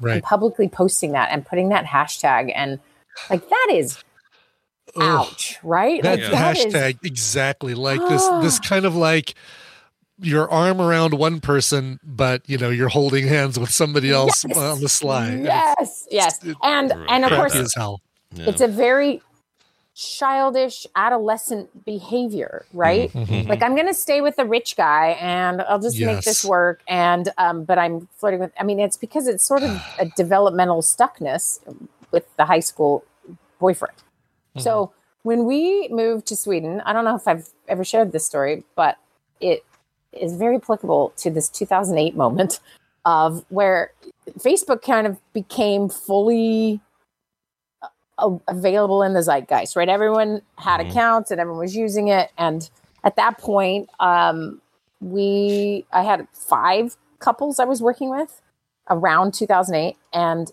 all 5 had one partner having an affair through Facebook, which I don't think I've had a couple since have an affair through Facebook, but there was just something about that moment. And if I think back to it, it was like one was an old college boyfriend. The other was an old college girlfriend. The other one was someone they met on Facebook. Another one was reconnecting with, someone from their early 20s on. Right. And so it was just happening anyway. And they also all had a 42-year-old in the couple. So somebody was cheating and somebody was 42 in each of these couples. Weird parallels to to try. And I was 32 at the time, and I was like, what the crap happens at 42? It just freaked me out. Yeah. And that's when we decided to move to Sweden. We're like, we got to get out of here. Yeah. But it was a little bit of like, what is happening to these people? And so you have a couple things that do happen. Go ahead. You mentioned not having the situation via Facebook, like the cheating via Facebook, but I'm sure tons of issues where somebody's having an emotional affair via text or some other messaging. Yeah. But this seems so classic their age to me, like, of course this was you guys. And to do it that way and to keep posting your, hashtag, and no one is going to be surprised when I talk about how much I hate Facebook, but I feel like it has become this. It is an operating communication device to do your weird business too, right? So, so I'm posting all the time, so you can see me on these whatever vacations, but I'm secretly hashtagging my old boyfriend. It's just, there's you never hear about. It's almost 100% of the time that I hear about an emotional, even just a basic sort of emotional affair. Yeah. It's always via Facebook. Always. I know. Like, because that's so the tool you use to see if that that ex-boyfriend, that high school sweetheart is still around. Yeah. And it's not classmates.com like they thought it would be. Yeah. Friendster. Yeah. Friendster. Yeah. Anyway, okay. So let's go to what practical advice we can apply here. And I did love the voice because it made me feel even more like somebody worried about this announcing a sports game. Yeah, totally. But just the couple things that are already in place that are awesome. First of all, driving himself to get help immediately. Good for him. Yeah. Yep. Also, it sounds like this long-term group of friends that have real conversations, like that is such an incredibly beneficial factor in his life. Mm-hmm. And so my advice to that group of friends is like, there is nothing more important than them doing what they've always done, which is being consistent, being there, being willing to talk about whatever needs to be talked about. The thing I would advise, because, and maybe this isn't even their problem, but this is very common, which is sometimes you get sick of hearing someone talk about the same thing, right? Sometimes you have a hard time not giving solutions and just listening. So just some core basic, recognize it took 30 years to build this nightmare, and it's going to take not just a year to get over it, right? Yeah, right. It's going to take some time. So that on repeat, you should expect and do your best not to be annoyed with, and recognize that this process may be slow. This person's already getting professional help. And so your job is not to be the therapist. Your job is to encourage the growth that will come from therapy. But you're always there. So this friend, when she asked me what her advice was, you know, in this moment, you're furious at your sister-in-law who has been a part of your life for 30 years, hurting your brother. And all you want to do is kick her in the face, right? Like, you get it. But what happens is time goes on and people will sometimes repair these things. And now you have already made yourself an enemy and maybe lost influence because you joined your brother's anger situation, and then he's forgiven her and they try again. And now you've got all the betrayal it feels like maybe you feel because you joined a side. And that is so hard, right? We are built to do this. We are built to rally the side that we're related to usually, and, you know, hate on whoever the person they want us to hate on and involve ourselves that way. And that can be tempting, I think, for this group to maybe be really harsh towards her. Yeah. Because he may want you to, and you can be supportive without having to then push yourself way far past a line. So when he heals and it's no longer a problem, now you are furious. And everyone deserves their own feelings about that. That's not what I'm getting at. It's more like in your efforts to support, it's hard to be neutral and supportive. Maybe neutral to slightly to that person's side is a great place to be, and just care. How are you? What can I do for you? You know, give him the space to talk about it. All of those things can be really important. Does his friend group need to worry about trust issues with them? You know, now that he's thought this one stable relationship in his life for 30 years or 32 years was completely a sham. Do they need to worry, like, how do they not convince him, but just reassure him that, hey, we are someone you can trust. We know you had this crap going on that you just discovered, but we've always, and we will continue to always be truthful to you, and will always be, you know. Yeah. And that would be like a very proactive form of what is as generally thought of as being stable, right? Like you're still meeting with him, you're still stable, you're still encouraging.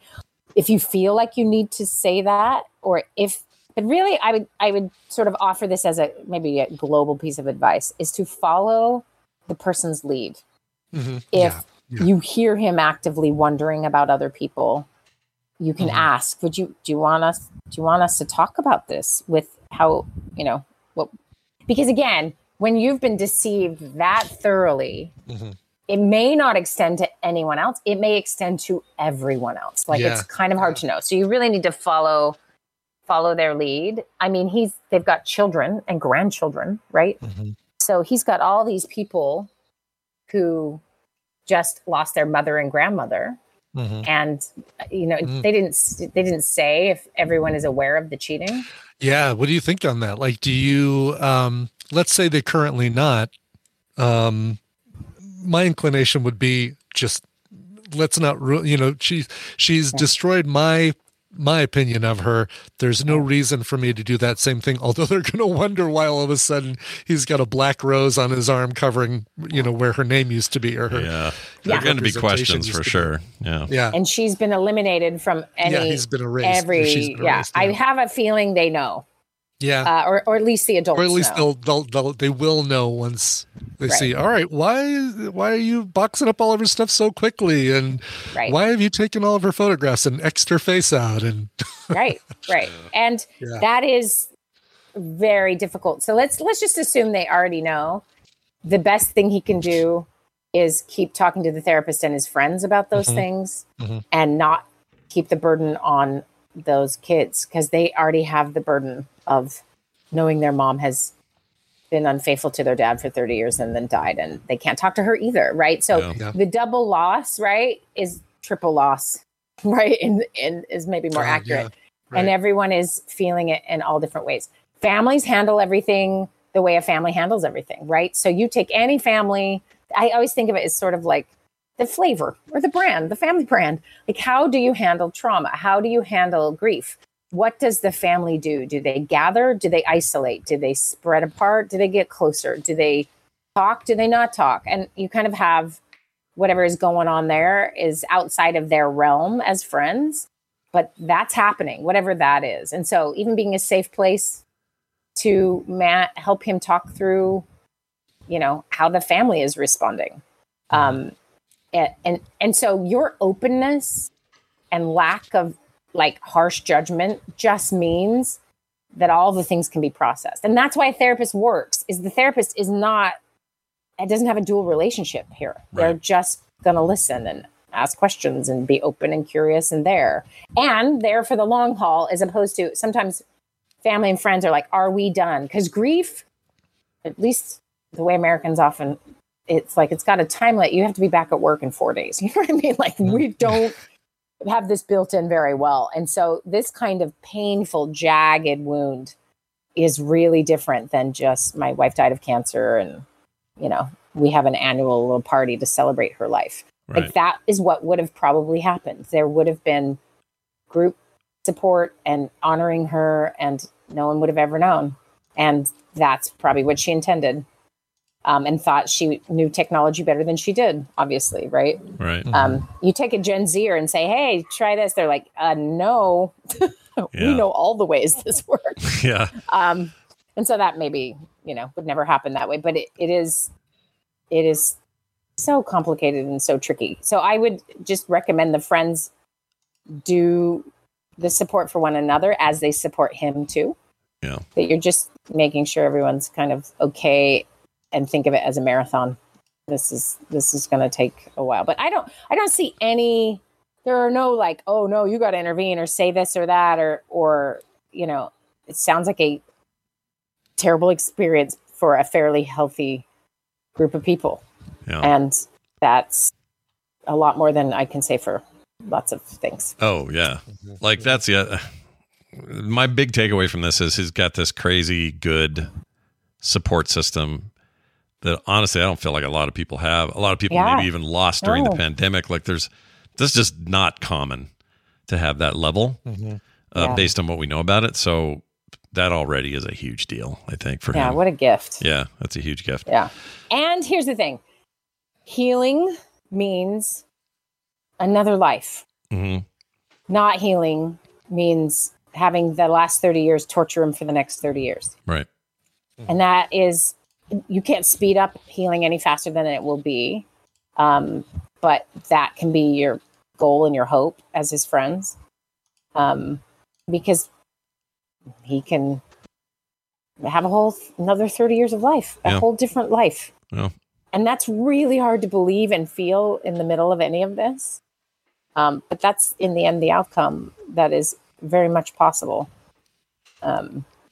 It's heartbreaking. Yeah, that's rough stuff. If the listener who sent this in wants to share this audio with your friend, I think that'd be a good thing, maybe. Mm-hmm. Mm-hmm. Obviously, let them choose to or not, but right.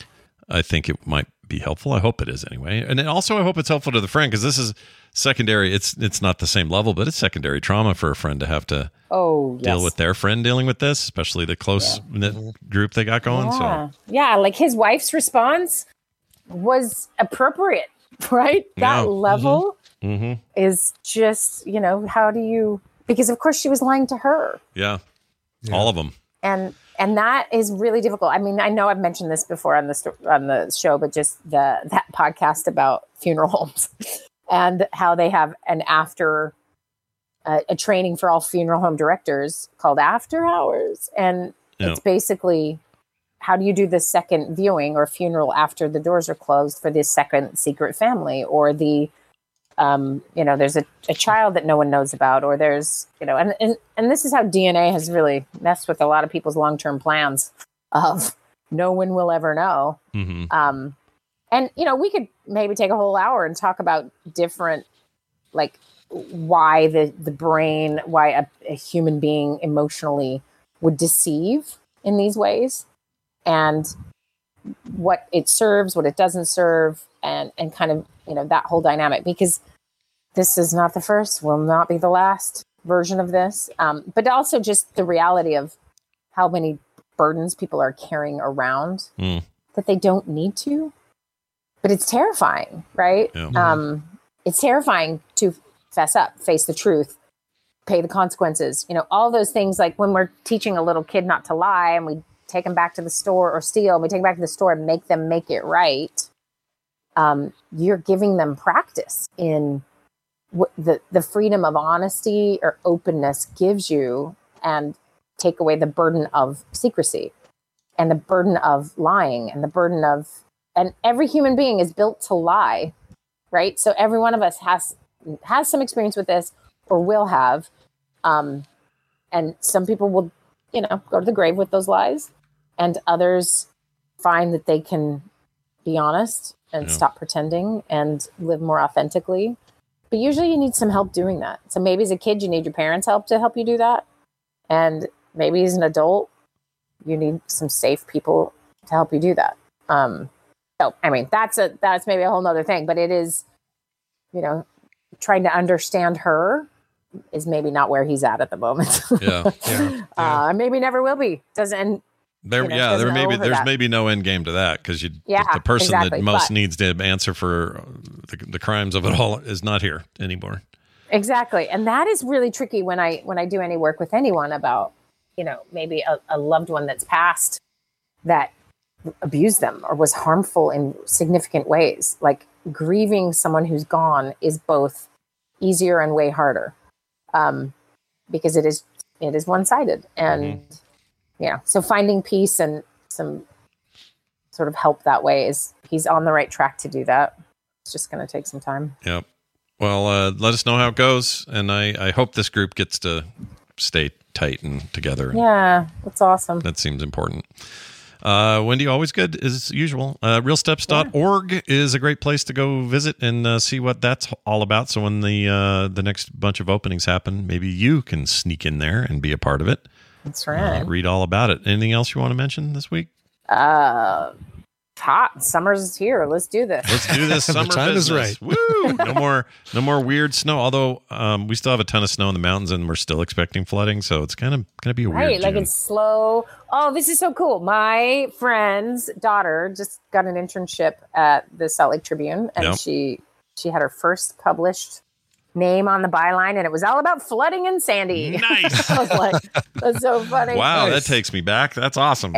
It does. It's very cute. And, you know, I learned a few things reading it. I was like, oh, so the cloud cover up there keeps, obviously, the temperature from being, you know, the direct sun's a problem. And so your snow melts a little slower, which is good. But, man, that's not going to last. No, you guys are going to roast hot soon. It's going to get real hot. It's already warming up pretty good today. Here's the thing, though. I remember, like yesterday, going to church in 1983. We're all kids, right? And we just got there. Everybody sat down. Bishop gets up, goes up to the microphone and says, "Everybody go home and change into your grubbies. We're doing sandbags today." And I never forgot it. I think I was like, sweet. I don't have to be in church. I can go do this thing, which is mostly water and sand. And I'm in my grubbies. Yeah. Oh, it was the best thing ever. I freaking loved it. But by it was, the way, you know, is grubbies regional? Because I have not heard that word since 1983. Yeah, I know what it means, you know, but you wouldn't context. But I don't think I would use that phrase. Like, go put on your work grubbies. Clothes, or your, not your work clothes, but put on your. It never left me. I still do grubbies. I don't know why. That's like, awesome. Yeah, Kim's like, we gotta. Might be regional. Kim's like, we gotta fix the sprinkler. Get your grubbies. That's how it goes. I remember being on State Street with all the sandbags and watching people boat down it and just being like, I mean, I was 7-8 years old going, there's a river on a street. Yeah, it was crazy. I don't know if you remember, but Matt tried to run across it because he thought he could, and he got caught up in it and flowed down like a block or something like that. We were all worried about him for a hot minute. I do not remember that. That was one of my strongest memories of that whole event. We've my idiot Matt. Brother. Mom. Yeah, no more Matt. All right.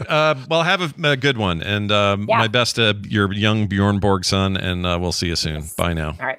Her oldest is getting graduated, and he is a beast. I don't know what happened. Last time I saw Abraham, Abe was like a skinny, gangly, looked like me in high school. Yeah, yeah. He got the sniff of weights, and now is this big freaking beast. He's a beast now. Nice. It's like when you first see those pictures of Nanjiani, what's his face from? Oh, yeah, Eternals. Yeah, Nanjiani from Silicon Valley. It's like, oh, dude, holy cow, where did this come from? He buffed right up. Did he? So I still haven't seen Eternals. Did he?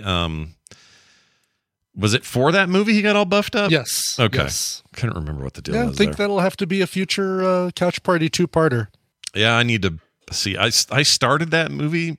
I almost said famously, but I haven't really told anyone. I started that movie on a night where I was just beat and I conked out and missed the whole thing. It's not a fast mover. The opening parts can be, but the stuff with the whatchamacallits showing up the first time and fighting in London and that sort of thing. But yeah. Well, I like Zoe. Yeah, that whole cheating thing. Let me tell you, number one reason obviously I wouldn't cheat is Tina. Yeah. Number two reason I obviously wouldn't cheat is having my family find out. But I'll say the number three reason is having the tadpole find out and I could not. Can you imagine the tadpole? Oh my gosh! Oh my God. The heat it would generate. Yeah, exactly. It just seems so foreign to me. I just don't understand it. And this is no judgment toward anybody who's struggled with anything. Yeah. I just don't. I personally don't get it. I don't understand how it works, I guess. Like, to me, it's just, I've said on the show before, I've had listeners have sent naked photos to me before. Mm-hmm. And the first thought isn't, that was a mistake. I know. Yours I forgave. But when I get those. You should have seen how I pressed that send button. When I got one of them, I don't remember which one it was. I remember going, at the time, I don't know what other people's reactions are. Are they to go, ooh, a secret little thing I can do on the side or something? Yeah, no, yeah. I went, Cam, get in here before this disappears. It's on Snapchat. It's only going to be here for 7 seconds, and I'm literally on the toilet, and she comes bursting in there. What is it? Look, check it out. Somebody sent me now. Ah, it's gone. Dang it. Well, she had red hair, I think, and I don't know. Anyway. Well, she might have had red hair on her head, but we don't know. No, that's all I meant. It wasn't anything weird like that. But like those things happen, and my thought is, where's Kim? She'll laugh at this. Not ooh, secrety. Like I just don't understand it. But anyway, whatever. Good luck to that person, and let us know how things go with your friend. Yeah, for sure. Jeez, I'm very hopeful for all of you. All right, let's move on and out of here real quick. We got some shows upcoming. Coverville today at 1:00. What are you covering today? That's right. Prince would have turned 65 next week, and I always love every 5 years getting to do a Prince milestone birthday show because people keep covering Prince and putting out these amazing covers of Prince songs. They're some of the easiest shows to put together, and they're some of the best because it's all such great stuff. So of course, covers of things like "Sign of the Times," "When Doves Cry," "Delirious," "Purple Rain," "Kiss," "I Would Die for You," "When You Were Mine," "Little Red Corvette." I mean, all this stuff. Yeah. Coming up today, 1 p.m. Mountain Time, twitch.tv/Coverville, and of course playing Marvel Snap during the whole thing, maybe even playing against people. What I should do, because the Marvel Snap friendly competition has its problems. You're basically playing with the same deck against the same person over and over and over again, and right. if your opponent has this deck that your deck is just completely useless against. I'm talking to you, Red Fraggle. Right. You're basically just like watching yourself circle the drain in cubes. They should do it, and I think I've said this a million times somewhere, is you come up with 4 decks. It cycles through those 4 decks for each game. So game 1, you're playing deck 1 against their deck 1. Game 2, you're playing your deck 2 against their deck 2, etc. So that's like, oh, wow, okay, now you're doing a move deck, or now you're doing a destroy deck. Awesome. Oh, this kind of works, and blah, blah, blah. But sure. Red Fraggle brings out her damn Galactus and is like, I don't have, and this is the deck I have that doesn't have any cards that I can send over to the other side to block her Galactus. Yeah. And it's hard, right? Because now you're making a show. It's exactly a different thing. So I could easily say, all right, let's play. We're going to play one round, winner take all kind of thing. And then we'll stop after that game's over. We'll pick different decks and we'll play different decks against each other and that sort of thing. And that way it's like, it feels like it'd be a lot more fun. Right. Yeah. And keep track of the 10 cubes and how many you've lost at each time, so you can just manually do it. Sure. I do love that you have this thing to do during songs, though. There's something cool about that. Yeah. Because what else am I going to do? It's people watching me sit there. Right. On show notes. It's a weird live stream problem. Because it's not like a normal live stream where you're always either saying something or showing something or whatever. Instead, it's like, I got to fill this time with something.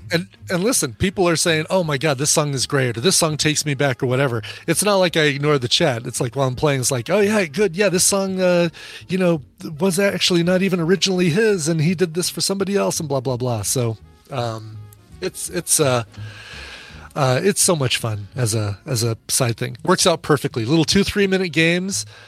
I can see the end of the songs coming, and I'm going to have to do a back announce. It's like, great, we're not going to start up a new game because I got time. Yep. Well done, Marvel and Second you, Breakfast. Claire. What, you ignore Claire? Is she in there Claire sometimes? Says you always ignore me, Brian. I don't. Does she play as well? Is she playing Little Snap? I don't know if she plays. I don't think she plays Marvel Snap, but I think in chat she probably thinks I ignore her, and I don't. Well, she thinks that of all of us while she's in there. She does. Boy, did I surprise her right now by not ignoring her. You always ignore me, Brian. Message. Yeah. Ha! Yeah. What are you? Attention.com over there, Claire? Just kidding. Yeah. Let's get to this. Oh, and also, Core usually is on Thursday nights, but Core is not happening tonight. Core is happening Friday night. And you might be wondering, well, why did someone have a schedule mix-up? Was there a problem? Was someone traveling? No. Oh, so many, yeah. Right. None of that. Nobody's wondering that at all. No. Today at 5 p.m. Mountain Time, the time we start Core normally on Thursday, is right when Diablo 4 becomes playable in my time zone. I didn't make this decision, though. This was mostly Bo, because he really wants the day. He's taking time off work and everything else. I think he's going to go for that hardcore thing where his name, they'll etch your name into the statue of Lilith in town. If you get it fast enough, you get to the... Yeah, you get there fast enough. I think you hit 100. You can't die. I can't remember what the whole deal is. Anyway, it's a whole thing, and I think he's going to go for it. He's been recruiting people in our Discord to do it with him. I can't commit because there's no way. I just can't commit that kind of time. But anyway, I'm going to be playing that instead. So tonight I'll be streaming. There's already a pre-scheduled stream up there for it. I'll be streaming D4 tonight in place of the show, starting at 5 p.m. We'll all be streaming it from different places, so just right, yeah, exactly. Whatever. And I'd even be fine if you want for Couch Party tomorrow for me to do a Bo thing where I watch you play and talk while you're playing it, because I'd love to see. I know I've got it coming, and it'll be downloading my BattleNet as well. Sure, but you can preload as of yesterday. I think you can preload. Yeah. I did. But it'd be kind of fun, if you want to play, and I'll do the John thing, and chat with you while you're playing it. You can talk about what you're doing and stuff. I'd totally be okay with that. Show it's at 5. You're around. Let's do it. That'd be great. No, I'm talking about Couch Party tomorrow. Oh, Couch Party. Oh, we can totally do that. Yeah. Because you're going to be gone. The next, I'm gonna miss the next two Couch Parties. Right. We're breaking out Golden Girls for the next 2 weeks. So Brian doing that tomorrow. I was like, why don't we do that? That sounds like fun. That'd be fun. That'd be a blast. I certainly don't mind. Claire doesn't want to watch that in all caps. Listen, Claire. Yeah, I'll ignore her. We do what we want to do. That's fun. Okay. Film Sack also this weekend. Patriot Games. Yeah. Get your Patriot Games on. Watched it last night. Yeah, there are parts of it that hold up really well. There are parts of it that don't. Does that have that'll do pig guy in it? Isn't he in there? No Cromwell in this one. Okay, that's but you've got all your Star Wars people. Your Han Solo, Mace Windu, Darth Vader. That's right. I forgot how much Star Wars crossover there is. And it's all against the Irish. Boy, dude, does that movie hate Irish people. Oh, my God. Especially Sean Bean. Or Sean, not Bean. Sean Bean. That's all right. Sean Bean. It's Sean Bean. It really is Sean Bean. I'm sure Claire will have opinions. What else? I'm sure she will. Skim this weekend. Couch Party, like we said, tomorrow. But I really like that idea. So I think we'll do that. I like it. That way, we actually do that out in public. We don't have to hide it behind the Discord, so we'll do that everywhere. We'll just make a big stream out of it. Cool. It'll be fun. Okay, cool. What else? That's it. Patreon.com/TMS. Boy, howdy, it's the first, literally June 1st. What a time to be alive, and what a time to join us. For some reason, the podcast across the Frog Pants Network had a 20% jump in May in total listeners, and I don't know why. I can't figure it out other than it coincided with the YouTube switch, and maybe that had some knock-on effect. I don't know, because they're separate. Audio and video are not together. Weird. Really? So I don't know why that happened, but be a part of that surge by joining us at patreon.com/TMS and make Brian and I do cooler stuff than we already do. There's already a ton of cool stuff, but you want more? Great. Get in there. Patreon.com/TMS. No commercials ever. Pre-show content every day. Art in the mail. Other monthly benefits. Those couch parties we mentioned. All that stuff. Yeah, sign up today. And I've actually gone into our Patreon and added a new tier level for $5 a month. Leg check. Yep, leg check. You guys want every leg episode. Check? Yeah. Yep. I'll do a boob check because I got them. I got boobs. Mm-hmm. Mm-hmm. That's it for the show. We're done. Let's get out of here. Hey, I need music. Do you have some? I do have some. Great. This is going to be so short and sweet. You're going to love it, but get your little birthday sounder ready. All right. Justin O'Brien says, for my birthday, I want to say thanks for the whole Frog Pants family and Tadpool community. Let's party.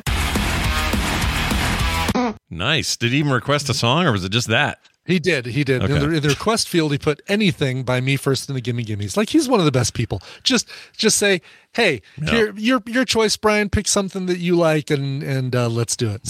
Love it. Because I don't have a cover of this for today's show, and me first in the Gimme Gimmes happen to do one.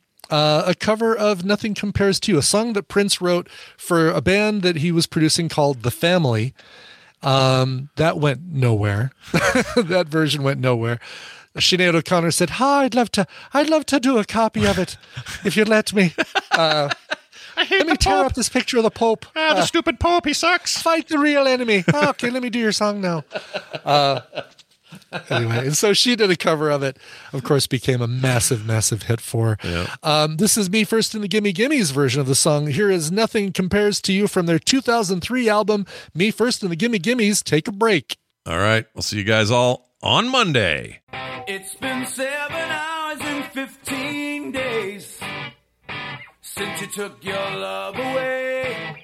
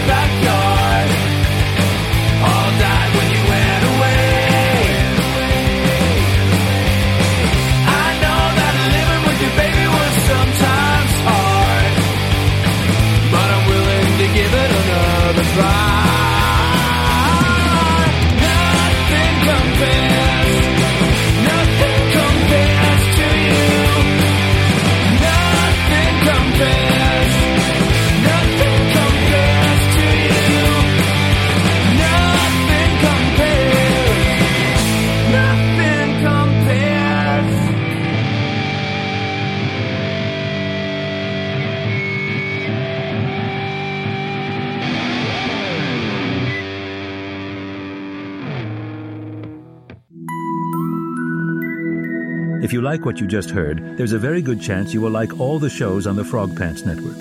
Get more at frogpants.com. Sometimes Andy becomes lazy and uses a foot. Oh.